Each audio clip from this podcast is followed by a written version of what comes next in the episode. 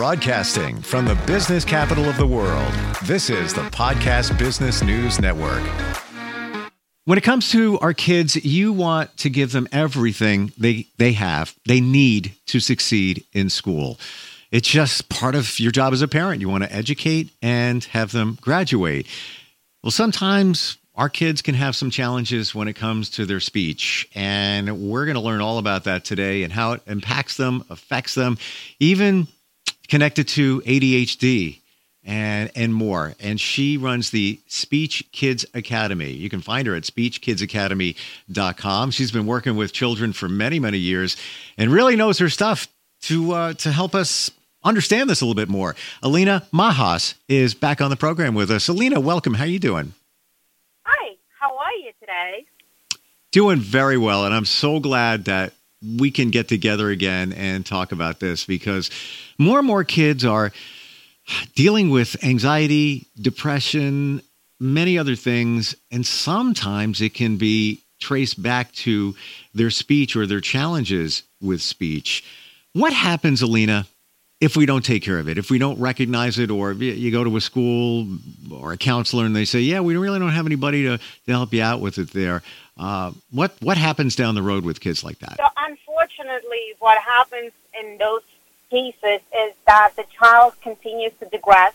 Let's say he has ADHD and nobody understands him, and unfortunately, not every teacher recognizes it. I had witnessed that that they just say, oh, he's just not paying attention. He doesn't want to do the work, instead of focusing on why he doesn't do the work. And some teachers are just not educated because this is um, a section of special education as opposed to traditional general education. And that's, that's the problem that we have, that students need to be helped. So schools should assist them, but depending on where the child goes to school, um, do they have staff members that are trained in recognizing that? Do they have assessment team who will have the, all those children sent for evaluation? Uh, the parents pushing for that. So if they don't, uh, unfortunately, child uh, the child with attention deficit disorder will digress, and it will obviously impact his grades, and it will be worse and worse and if medication is not provided and there's no therapy provided, then unfortunately it's not good for this child. Alina, I just want to tell everybody that you've worked with six different agencies as a clinical fellow and licensed speech language pathologist. So you know the pros and cons of working with an agency, and that's why you open up your own academy to help yes, children. Correct. Do you often find that when children have speech issues, it's misdiagnosed?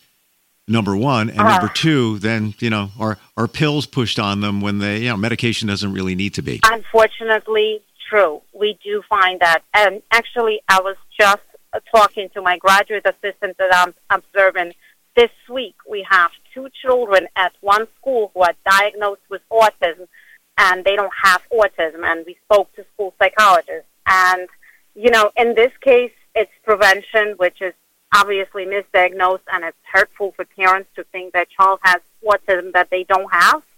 But in other cases, it's just no diagnosis at all. Instead of it would be just, oh, the child is lazy, he doesn't want to do the work. That's something that we see very common. Uh, and I, I wish parents um, knew what to do and even if the school doesn't support evaluation, they volunteer that and do it out, out, outside of school and advocate for their children. I know we've talked about this before, but we always have different people listening. Just briefly, can you tell us how you identify that your child has a speech problem or a potential speech problem? Yes, sure. So the child has speech problem if, for example, obviously it depends on the age. So if the child is seven or eight years old, he should be speaking fluently without disfluences, when also known as stuttering. He should have all his sounds except for R sounds that sometimes comes in late at eight years old. Um, at five years old, the child should have most of his sounds and can say "I know, I know," which is known as developmental stuttering, but not necessarily official stuttering. So developmental stuttering goes away, for example. Um, the child should be able to focus. If he's four years old, he should be able to focus for four minutes with no problem. If he focuses for a couple seconds and wants to move on to another activity, then the child might have attention deficit disorder, but obviously there's a lot more to diagnose it than just to count minutes. So I don't want to miss um, misspeak about it. It's obviously an official diagnosis is required and assessment. Um, what else?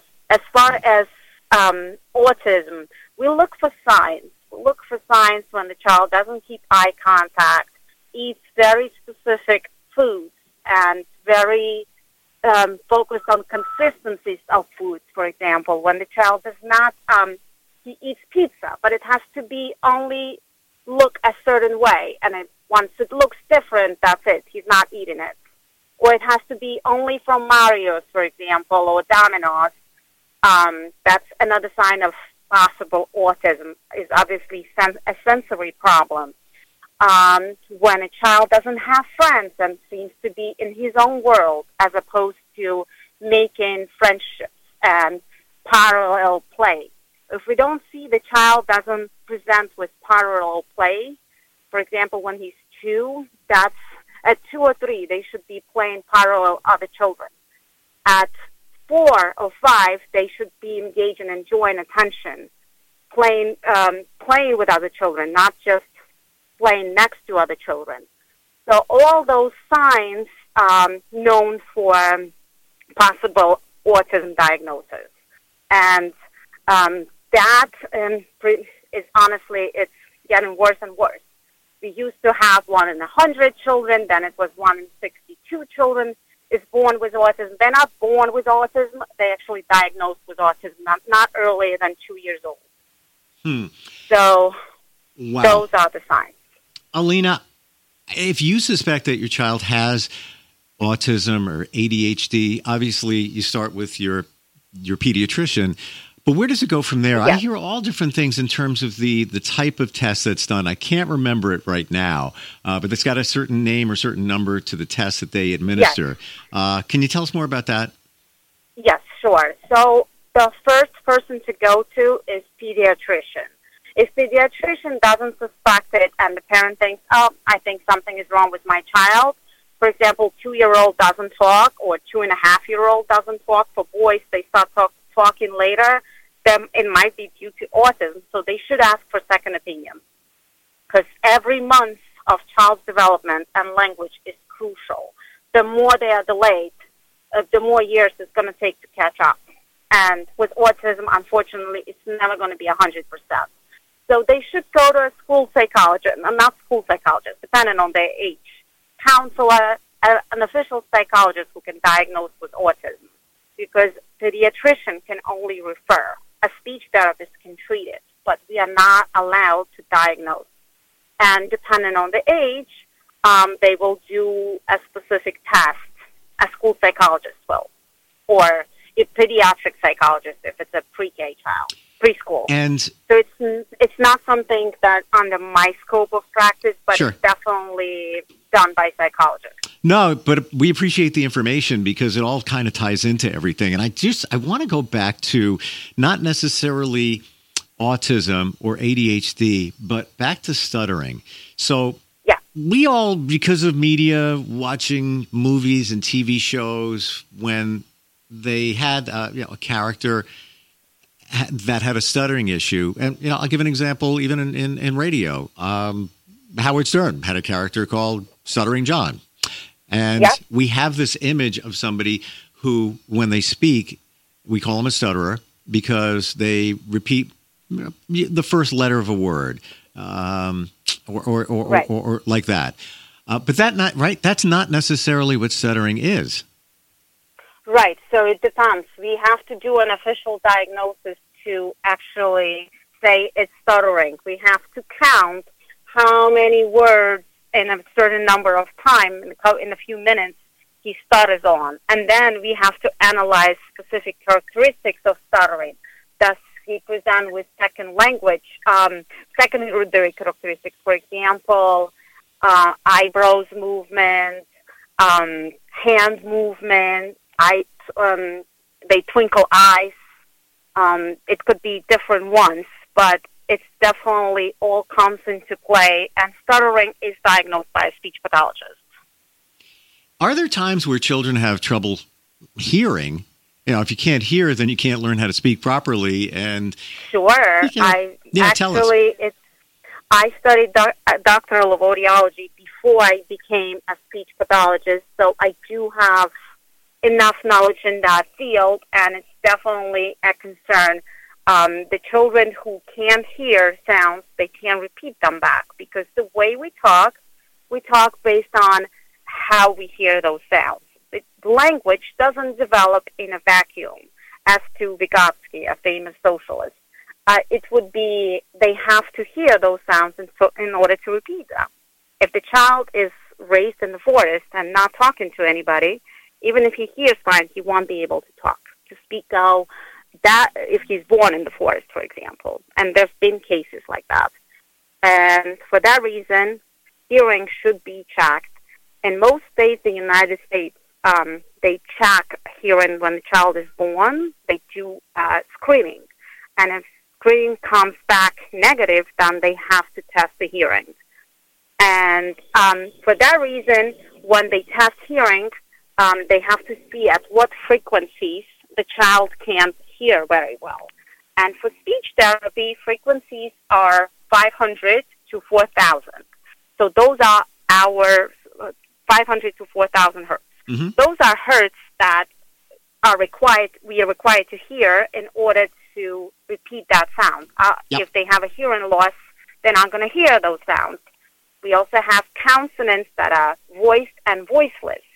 So, for example, sh, sh sound, if the child has a hearing loss at 4,000 hertz, it's a higher frequency sound, he would not hear that sound. And sometimes they hear voiced, a jif sound, for example, as opposed to sh sounds. And then if they can't hear them, they can't repeat them properly. So they might need hearing aid. Or they might have a fluid in the ear that goes away. That's temporal. But that's another thing to mention. Children who have fluids very often, uh, known as ear, infection, they might develop a hearing loss. Five, six plus, that can definitely be a, a red flag for hearing loss. So they should check their hearing quite often. It seems to me, and even before we go there, just so people better understand frequencies of hearing, you talked about 4,000 hertz if and 500 from 500 to 4000 yes. right right. 500 to 4000 uh, you coming through on the telephone right now the highest that your telephone can typically pass is probably in the territory of maybe 6000 hertz. Um, and a lot of people a lot of older people myself included have problems with with uh, much higher frequencies right in the 10000 area. But Right. And a little bit higher. But in that that sweet spot right there, that 4,000, that 3,000, that's kind of everything. That's like the, the bulk of what you're going to hear.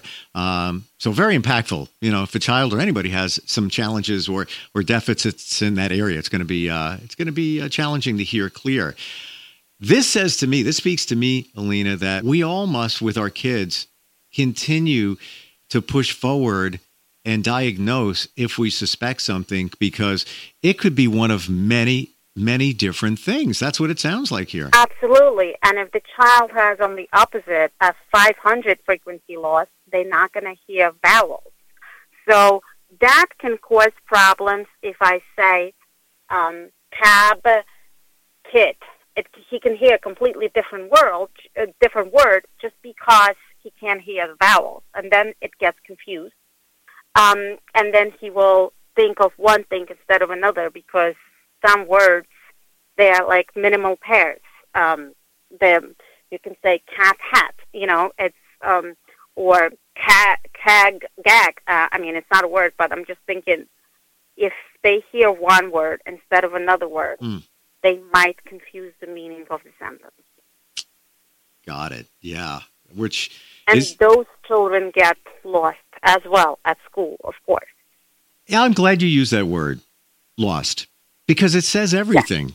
they have the desire, they want to learn, they want to be inclusive of all their friends and be part of everything, but sometimes they feel lost for whatever reason it is, if they can't hear properly, if they can't speak properly.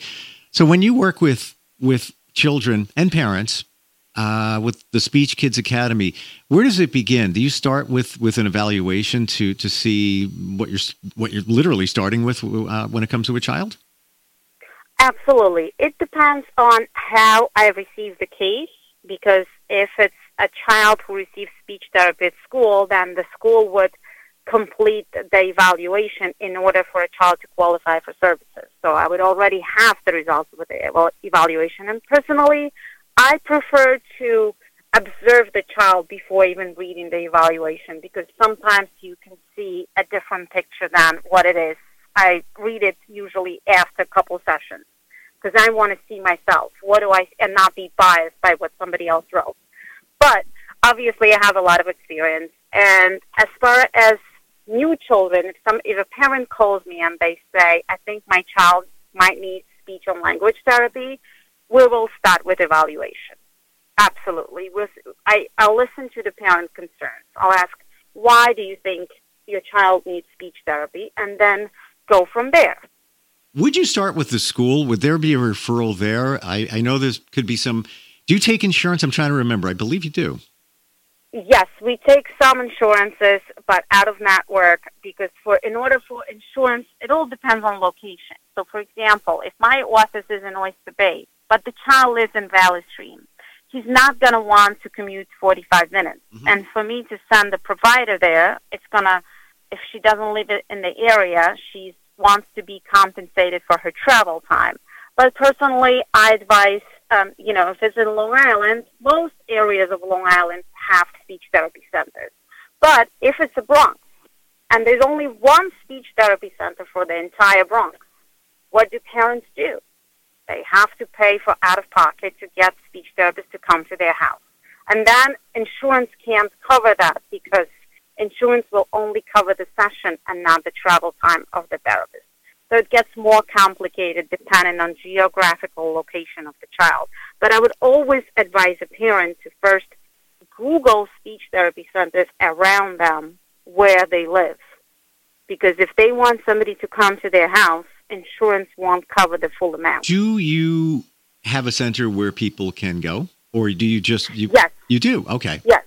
Yes, yes. We just started that, and it's in Oyster Bay Cove. Got it. So your main geographic area is Nassau County, maybe as far as Suffolk County, depending on if you have somebody out that way. Uh, do I have that right? Yes, and definitely in all over New York City. We have therapists working all over New York City in different areas. Are your therapists specialized in certain areas? Like, for example, you know, one knows a little bit more about dealing with ADHD uh, challenges. Another one might uh, have more experience in auditory processing disorder? That's a great question. Thank you for bringing it up. It's absolutely. So if somebody, if a parent calls me and they want a therapist who specializes with assistive technology device, it's a, um, it's a device when children don't talk, and when they're nonverbal, then I would be, if and they live in a specific area where I don't have the provider, I prefer to be honest and tell them, look, your child is not is not a good um, candidate for remote therapy, and I don't have a therapist in your neighborhood that specializes in that. But if I were you, I would research that and contact this company and see what they have and go from there. You I would really, always advise. You really have a passion for what you do. Yeah, absolutely. Because you know what? If I don't know how, like for example, one of my spe- personal specialties is feeding therapy, swallowing disorders, and mm. if that's what I like doing, then.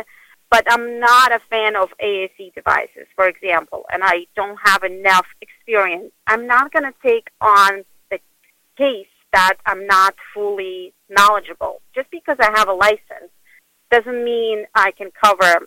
I can in in in theory, yes, I can cover every field um, subfield of speech pathology. But in reality, I think that everybody should do what they're known for, what they're good in. I really think it's better, better to refer. It's like you go into a dentist and they tell you you need to remove this tooth, but an oral surgeon has to do it. Can the dentist do it? Yeah, but if they worry about their reputation and they think it's, it's a risk, a dentist might refer you to an oral surgeon. A specialist. a specialist, yeah, right. Yeah. yeah. Yeah, that's, I mean, I'm just uh, thinking of another example, but that's how it works. We do the same thing. And every case is different. Every child is different. So I would. Absolutely. It sounds reasonable that you'd have to start with that evaluation to see what, what you're dealing with before you, you, you know, pick the person that's going to work with them. Yeah, no, sometimes, I mean, most of the time it's a match. All the speech therapists are experienced in what they do and in working with different children. But I'll be honest with you, I've had personal experience. I worked in a, with a family. The child was autistic and he was about two and a half. And I was pregnant and he kicked me in my stomach I oh was my. like six months pregnant. And he kicked me in my stomach, and I don't take it personally against the child. But at some point, I just told the mom, you know, we don't have a connection. And mm. obviously now it's dangerous for my child's health. But sometimes it's just not a match. Once in a while, it's okay. Yep. And it's okay to admit it that it's okay. There's always someone else who can be a match. Uh, absolutely. And it goes even down to a therapist for an adult or a child or a psychiatrist. You might, it's a relationship. You have a relationship there. And I will say this. Yeah, I know that you, you work with different agencies. You worked in school district.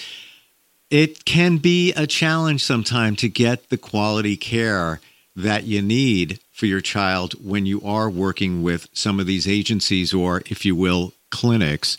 Um, I've dealt with it myself, and I've gravitated toward people like you with a private practice because yes sometimes it's going to cost you more but you're going to get so much more out of it or it's going to go faster and you're going to you're going to take care of the situation much easier and faster just because you're going to get that one-on-one attention where you know might be at a clinic where it's or an agency where it just it's, it doesn't work the same way. So uh, I get what you're saying. Why you opened up your own agency? It's it's pretty clear on my side here. Yeah, absolutely. And you know, let me bring another example that we didn't cover today: dyslexia. Mm. A child struggles with reading, with decoding. So I know one family in Long Island that mom is my personal friend, and she just says my daughter has been receiving speech therapy since first grade. She's in ninth grade. She still struggles. And what can you do? Can you take a look? And I took a look, and I just told her, you know what? I just think that her speech therapist is not specializing in this disorder, and she's not addressing it. And in addition, oftentimes at schools, kids have speech therapy in groups. If you have a group of two or three children and one of them has one disorder, another one has another disorder, they shouldn't be grouped together, but oftentimes school districts will push group services and even if it's not beneficial for the child, but you know, they only have one speech therapist on staff and she can only do as many sessions. I love it. And that's what happens. It's that's where individual attention and a specialist who specializes in this disorder will be will change the life of a child. And it's a game changer sometimes because you might go yeah. through treatments using an agency, uh, you know, or clinic that you're not you're not getting that attention that your child may need and then halfway through you you realize well this is not going the way it should be and then you seek somebody out like speechkidsacademy.com alina i appreciate all the details all the information Somebody goes to the website, you have a free consult. Does it start there? Yes, we do have uh, up to 15 minutes free consultation. Absolutely. Yeah. And, and I, you know, based on your experience, many years of doing this, you'll probably get a pretty good idea on that, that consultation where it needs to go next. That's what it sounds like. Absolutely. Yes. Yeah, Alina, I appreciate you. I love the information and uh, good stuff for for all parents wondering: Is their child reaching their full potential? Could there be some challenges, you know, with their speech or ADHD or you know many other challenges speechkidsacademy.com thank you so much for being here have a great weekend okay You too. My pleasure. It was so nice to talk to you today. Have you a too, great Alina. weekend. You too. Bye. Broadcasting from the business capital of the world, this is the Podcast Business News Network. Let's go inside the mind of a 10 year old. I should have worn those earrings today. I like those earrings. Gabby has those awesome earrings. I need to ask her where she got those, but that's just what she would want me to do. I'll have Michaela ask her for me. Buckle up, Sarah. Yeah, but then Michaela will be like, why don't you just ask her yourself? That's just like Michaela. Sarah, buckle up. Michaela's such a great name. I wish I was called Michaela. There's like a dozen Sarahs in my class. hey, we're not hitting the road until you buckle up, honey. Oh, yeah, seatbelt. I forget sometimes because my brain is like busy, you know? I wonder if there's pizza at school today. Sometimes it can be tough to get through to your kids, but it's not impossible. Always make sure they're wearing their seatbelts, even on short drives. Remember, you have the keys, you have the power. Never give up until they buckle up. A message from the National Highway Traffic Safety Administration and the Ad Council. Visit safercar.gov slash kidsbuckleup for more information.